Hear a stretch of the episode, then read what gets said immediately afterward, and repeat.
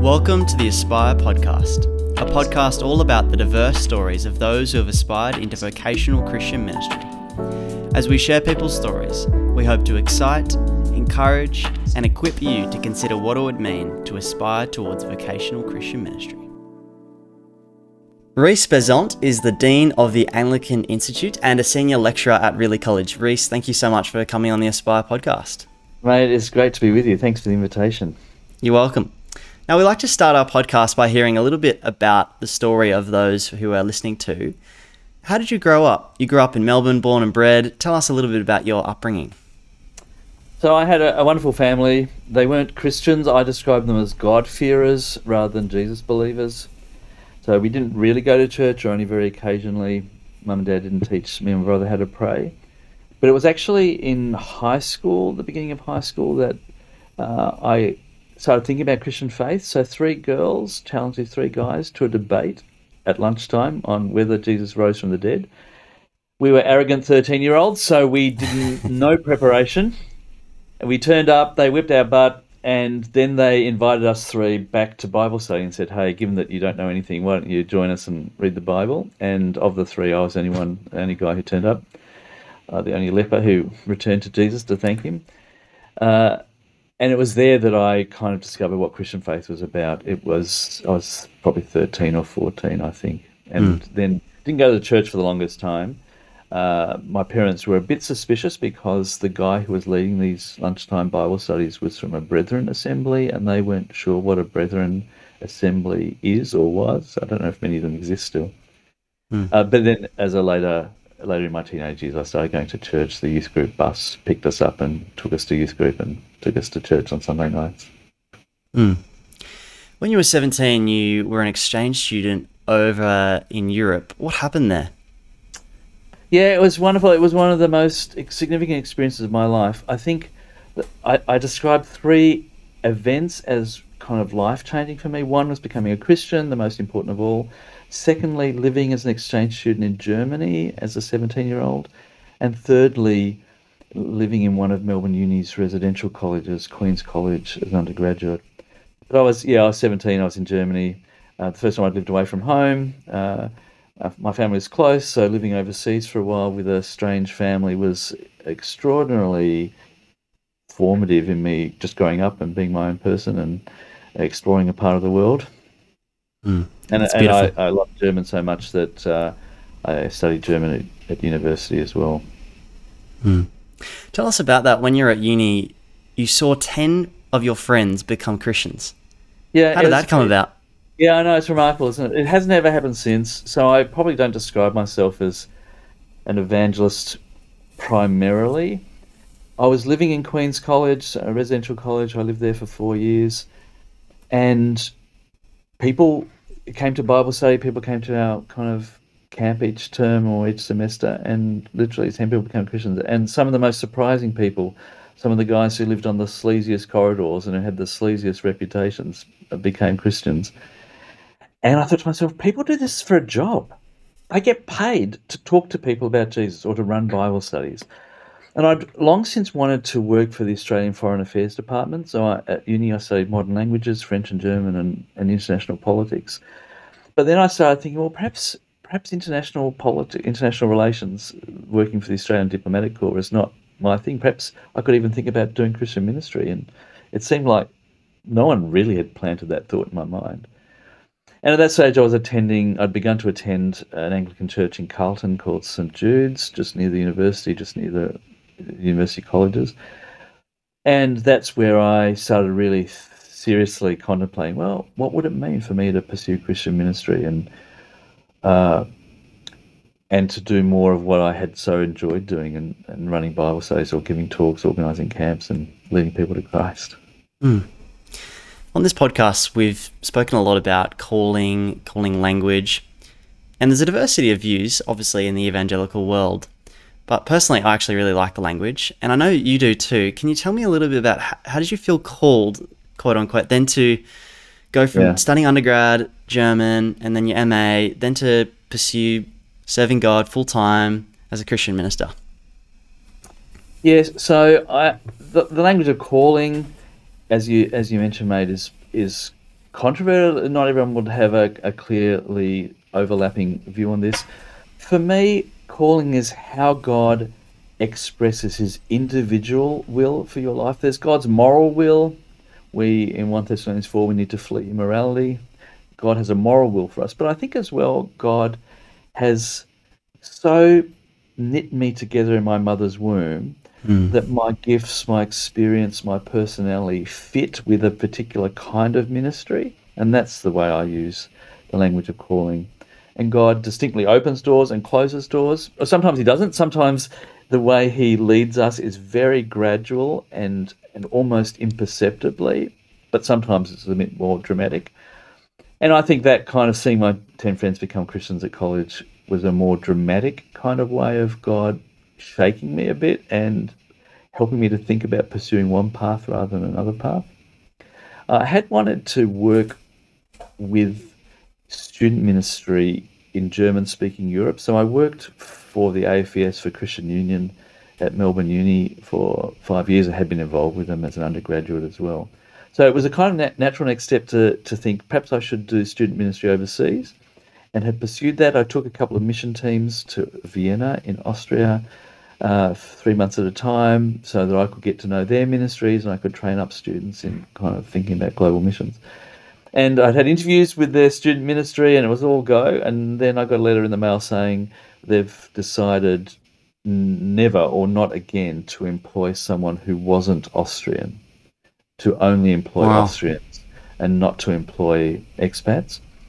Uh, I found it really odd. I found it really hard mm. to, to, where actually I'd been working towards that for 10 years. So that was a very clear closed door to overseas missions. Mm.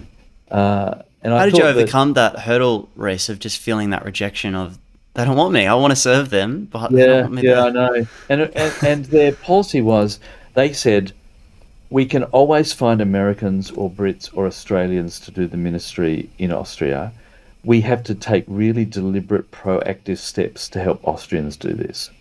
And so, as long as we employ you, we're shooting ourselves in the foot. That was their line of argument. My response was actually, my job is not to take money away from from the Austrian movement because the money would come from the CMS in Australia. And I saw my giftings as training up leaders. So I I, I, I pled mm. my case that I, w- I wanted to see Austrians in leadership, but they thought that it would send wrong signals to continually employ expats. Uh, it was it was devastating. Um, one because I thought, how can I use my German skills now? But secondly, uh, it was a dead end. Though I had thought about whether ordination in Melbourne might be for me, and so in that ends up becoming the path I went down. God closed the door to to keep me in Melbourne at that stage. I think. Hmm. Uh, so Tell I, us about your time at, at Ridley. You then studied for a bunch of years really five years. Yep. How was that formative for you? What did you learn? What did you experience? Any memorable stories from them? Uh, yeah, uh, studying at Ridley was fantastic. Uh, what I decided to do was to write my essays or exam questions on areas of theology that I wasn't good at or hadn't done much reading in. So I'd worked for the AFES, so I was good at, at at speaking evangelistically. I'd read lots of books on the atonement. I got to practice why Jesus rose from the dead. I'd learnt my lesson as a 13 year old that I needed to think about that more. But there were lots of questions that I hadn't thought about mm. as, a, as, a, campus worker. So I, I deliberately sought out essays or exam questions or assessments that would stretch me that I wasn't good at. Uh, so that was fantastic. It rounded me out, I think, in ways that uh, that doing ministry itself does not.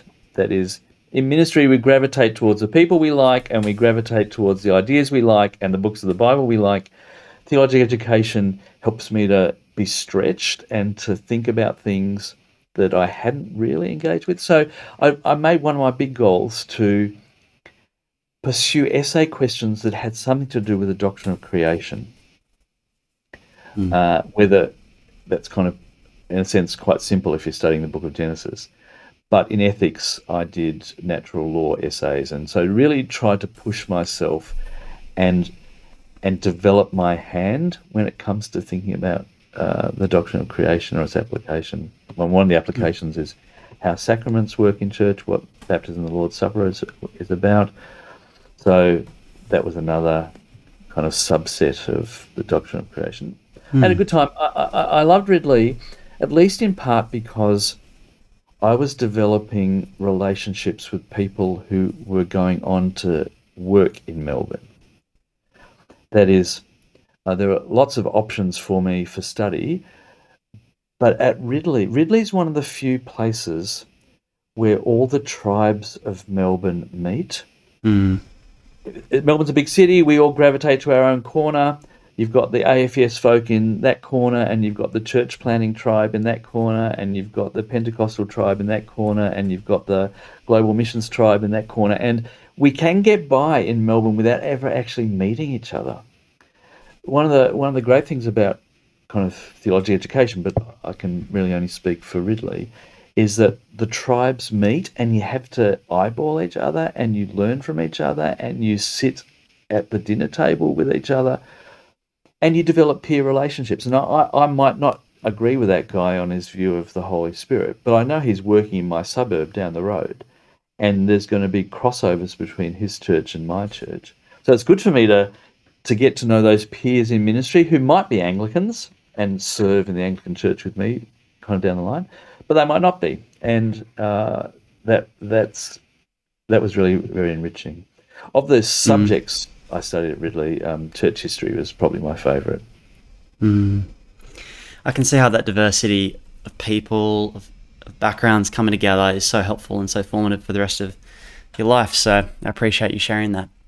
One thing I, I have noticed in your little chronology of how you got into ministry is that you spent some time studying and then you went into Melbourne AFES work and then you went to Ridley. So there actually isn't any secular work in that timeline. Now I want to talk a little bit about that because there are some people I know in our kind of evangelical world who say you have to absolutely work in the secular world before you go into ministry. I'm someone personally who didn't do a heap of work. I did some work. Do you can you talk to me a little bit about that? At the time was that controversial?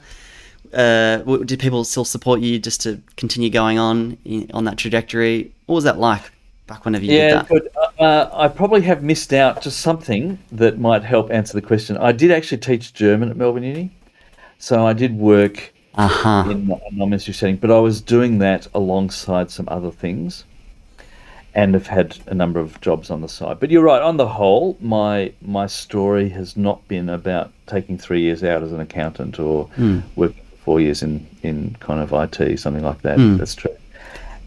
Uh, you know, you always think that you're the exception, right? Uh, on the whole, I think it's pretty good to do some work in the workplace, and it's pretty good to mature through the kinds of experiences that you'll have rubbing up against people who aren't Christians and who see the world differently from you. So I, I, have no problem with that. And for lots of people, I'd recommend it. But I get it that sometimes that won't be necessary. And we do need to think, uh, uh, uh, we need to be concrete and pragmatic. There are horses for courses. Uh, uh, some people, it's absolutely essential that they work in the workforce because they need to work out some things. Uh, but for other people, I'd be less, I'd be less committed, and uh, yeah, I think I've got to use wisdom in giving that kind of advice. Mm. You're an Anglican minister for seven years after you studied at Ridley. Any memorable things in those seven years you want to share? Yes, yeah, so, so, I worked in a couple of different churches. One of them was, uh, I'd describe it as a muddling, middling kind of parish. It kind of was a bit evangelical and a bit not evangelical. Um, I loved working there because I got to do a vast variety of tasks. So it was a generalist kind of job. I was marrying people, I was burying people, baptizing people, preaching sermons, taught scripture in the local primary school, and so on. Uh, it was it was hard because my boss and I didn't share all theological convictions, but it was good because he gave me permission. And now I'm teaching at Ridley, and I need to prepare people for all kinds of churches, not Mm. just the ones that would be my preference to serve in. So I draw on that experience uh, of St. John's Heidelberg often in my classes, uh, the kinds of issues I face, the kinds of challenges I face. So I actually, at the time, it wasn't real easy, but I look back on it and I, I did develop lots of skills that I wouldn't have uh, in other parishes. And then after Heidelberg, I worked back at the church where I come from, St Jude's in Carlton, in doing university student ministry, which is a blast, which I, I really love. And university student ministry kind of keeps you on your toes and kind of keeps you young. But uh, I probably learnt more actually in the first curacy at St John's Heidelberg, even though it was kind of a, a not easy fit. Interesting. God then- recycles our experiences, right? So uh, I, I had no idea when I was working at Heidelberg that I would, 10 years down the line, be teaching Christian worship at Ridley and having to help people know what it means to, to take a funeral. You then came back to teach at Ridley, and you've been teaching there for ever since, quite a long time. Yep. I know you're a big fan of Jonathan Edwards. Can you give us kind of a, a taste for what it's like to be a lecturer, apart from your, your Edwards readings and all that stuff? What else do you do? You work with leaders. Tell us what's the, the life of Rhys during the week. Yeah. So I give lectures mainly on church history, but I also teach some theology and Christian worship. Uh, but it's a front. My job is to train leaders, and I train leaders by helping them engage with ideas from history or ideas from theological practice. So my heart beats for leadership training and helping people grow into being a public person, someone that the community owns it's a very different kind of work being in ministry than being in IT or being a, teacher. And you have to adapt, learn to to allow yourself to be a public person. That's kind of a kind of a strange thing. Uh, so I'm I'm my job here is to train people to be leaders, and I use church history as my chief tool. I teach all kinds of church history, but my research interest has been Jonathan Edwards, that great 18th century pastor, preacher, prayer, revivalist, philosopher. He did a bit of everything. He was a generalist in the end. It's really interesting you say that the, you, you, you train leaders by teaching church history. Can you tell me a little bit more about that? How does that work? So, doing Christian ministry is not about communicating ideas alone. And doing Christian ministry is not just about helping people. Doing Christian ministry is helping people and ideas from the scriptures to connect. Hmm. So, some people go into Christian ministry just because they like ideas and they like, I call them the glory boys, who kind of like being in the pulpit and kind of telling people that, you know, what they know and and there are other people who do Christian ministry because they want to be help. They want to be helpers. That, that they want to help people, which is all fine. But Christian ministry is neither of those precisely. Christian mi- ministry is helping people take the ideas from the scriptures and apply them to their lives and ha- and apply them to their soul, right? And hmm. church history is brilliant, right? Because it's not just ideas and it's not just people. It's how ideas and people connect. And you have all these case studies through the last 2,000 years of how people have done it right or how people have done it wrong in taking the ideas from scriptures, applying them to the culture, or analyzing culture, taking those ideas and applying them to people's lives or, or the life of churches. So I get I get this massive pool of case studies for thinking about how ideas and individuals meet. Now, in some lectures, in some church history lectures, you do a bit more on the idea side, and in other lectures, a bit more on the people side. But overall, that's the skill I'm teaching. And uh, I, I figure that the person who tells the stories wins the day. That's that might be a little bit too postmodern, perhaps, but I think telling the stories can be a powerful way of forming people's ministry identity or theological identity because they like that guy or they like that woman in history, uh, but they don't like that one or that one. And so they're selecting into certain traditions and selecting out of certain traditions. But every time we select out or select into a tradition where we're telling a story about ourselves and and what it means to be the, the public person, the person for God in this particular context or world. So I think, yeah, church history helps ideas and individuals meet, but it also is telling the stories that actually can be pretty formational. Mm. Let's talk a little bit about Ridley College. We've got a bunch of different representatives from different theological colleges for this kind of mini series. And the intent was just to hear from different voices because a bunch of people on this podcast are thinking about which Bible college should I go to. There are a bunch of people in Victoria listening to this podcast, but there are also people in, in Sydney or other parts of Australia who are thinking about Ridley Online. Tell us a little bit about Ridley. What, what's what are kind of some of the distinctives about Ridley? What are some of the things you love about it? Yeah, I mentioned before that my experience as a student here, but also my experience teaching here, is that all the tribes of Melbourne meet. Uh, online, you'll they won't necessarily be the tribes of Melbourne, but they'll be the tribes of Australia meeting as well. So it, it um, our student base is quite diverse.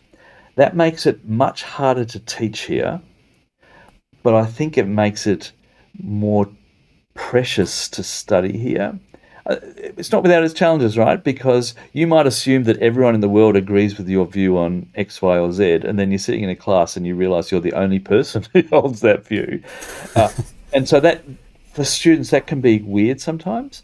But I think it's my job then as the lecturer to manage that experience and help people see the value of hearing from other real life individuals why they see things as they do or how their story has shaped them in a way that they've come to this conclusion. So that that there's that kind of uh, demographic diversity, but our students are uh, pretty conservative when it comes to thinking about the scriptures and, and ministry. So on that level, there's less diversity. There's uh, a really wonderful core. Uh, Ridley tries to teach in the three areas of Bible, theology, history, and practical ministry skills. Now, there are some colleges in Australia and around the world that deliberately only want to teach in two areas or one area. Ridley deliberately tries to teach in all three areas, uh, which I think is a strength. We can't assume in Melbourne that people will develop their ministry skills in their apprenticeships or when they've left Ridley in their denomination. So we do teach plenty of ministry subjects and we have specialists with doctorates in ministry who teach those units. Um, so some colleges want to stress Bible and theology, but no practical stuff. Some colleges want to do Bible and practical stuff, but they're not good at ethics or church history. Different colleges stress certain bands or certain areas of teaching and learning. And really, we try and do all three, which uh, has its own challenges. We have to buy all kinds of books for the library, not just two kinds of books for the library or something like that. But I think nonetheless that is a rich. It's a rich experience, therefore, being on faculty when you've got those different voices, and it's a rich experience for students enrolling in those kinds of units. Uh, Ridley, I think, has the best campus experience in Melbourne. We have a wonderful site. It's really accessible from the west of Melbourne and from the east of Melbourne, just near Melbourne Zoo. So there's trains and trams and parking, and it's very easy to get to. So there are those kind of more uh, concrete attractions as well. Mm. We're a middle-sized college, so we wouldn't be of the largest college in Australia. We're not the smallest college in Australia, and because we're kind of a middle-sized college, uh, there are academic, there are faculty who have academic specialties, and the faculty are accessible. That is, it's not such a large student body that students can never get to see faculty. Most of us have an open door policy, uh, but we're large enough that faculty have specialty interests like mine with uh, Jonathan Edwards. Mm. I love that the ability just to talk to lecturers whenever you want. Well, not whenever you want, but it, when they're available, I just see so much fruit in that. One of the yeah. questions I've been asking all the representatives I've had on the podcast is a, a, little bit about spiritual formation, just in light of kind of the rec- recent events, last 10 years, 50 years, leaders falling. There's been a lot of discussion about spiritual formation, how at Bible colleges we do that. Any thoughts about how Ridley kind of seeks to do that spiritual formation, knowing that it's not just knowledge we want to get at Bible college, but also that formative aspect? Yeah. So uh, we have a chapel service each day when you'll hear the scriptures preached, where we pray for each other in the world, where we learn to pray, to sing, take communion, and so on. So uh, some colleges have chapel once a week. Some colleges have chapel every day. We have chapel every day. So that's the backbone of our life where we're deliberately leaving the classroom and entering the chapel, a different kind of space where we have a different kind of experience, where we're, we're trying to put, integrate, think with our heads and with our hearts and so on. So that's a that's a kind of a backbone of our of our community life.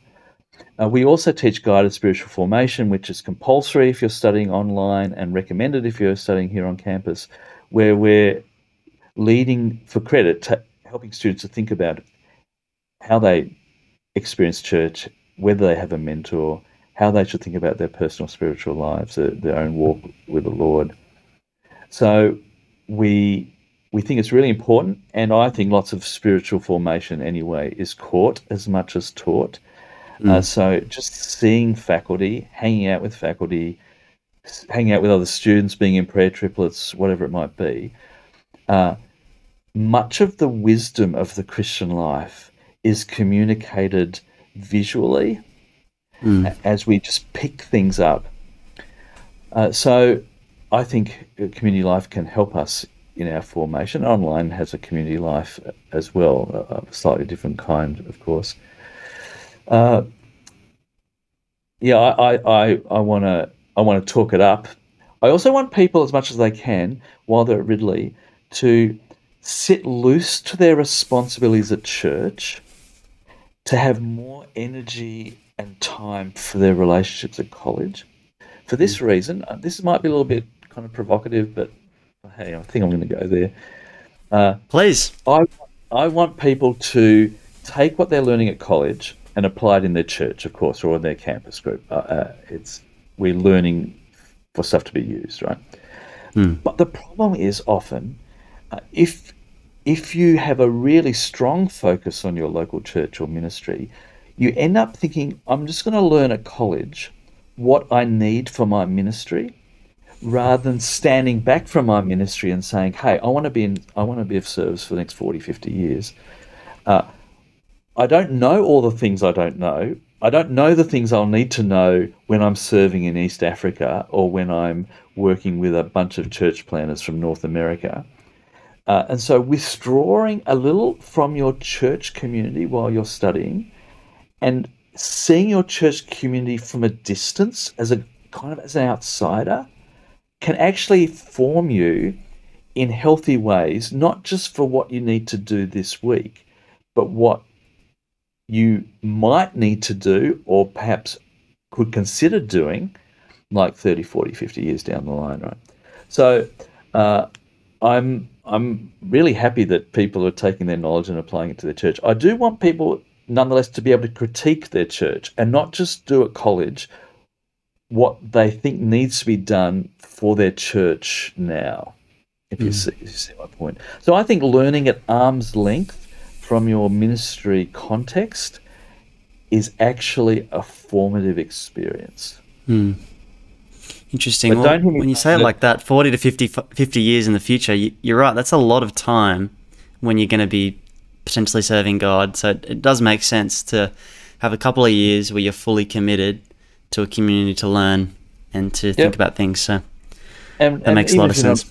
If you're not a full time student, you can still withdraw uh, in an appropriate kind of way from all the things you were doing so that there's space in your head and space in your heart to think, you know what, I know that I've loved leading that Bible study and I love my pastor. I just think now that I've done a bit more reading and reflecting, that whole model is not so helpful for Australia, given that it's a North American model, or that whole pattern of spirituality was okay in the 1950s, but I'm not sure that's going to cut it in the 2020s, right? Um, mm. Mm. Rhys, you've been so generous for the time, so I don't want to go too much longer, but I've got two kind of final questions for you. You mentioned Ridley online a little bit. For people who are kind of interested in that option, obviously full time is a great option too. But do you want to just speak into that a little bit? Yeah. So Ridley has a wonderful online program. We've put lots of effort and resources into it to make it as best as we can. We don't just film a lecture in a classroom.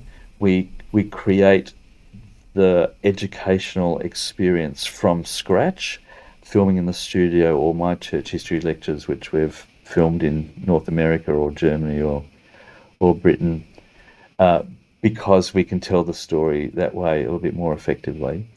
Uh, and we've employed an educational designer who helps think from first principles about what makes for good online learning. It's not everyone's thing, uh, but we've done uh, the best we can, and we're continually thinking about how we can do it better to make sure that it's a really profitable learning experience. And there are a number of people do all their Ridley studies online. There are a number of people who've done some units online. They decide it's not for them. They want to come onto campus.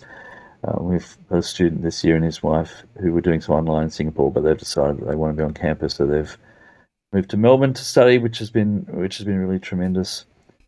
Uh, and seriously, the there are lots of places in Australia where theology education just isn't accessible, and without of something like Ridley Online, if you're living in Outback WA or in Alice Springs, there's not going to be many other opportunities. So we've hopefully served the national church through our online offerings as well. Mm.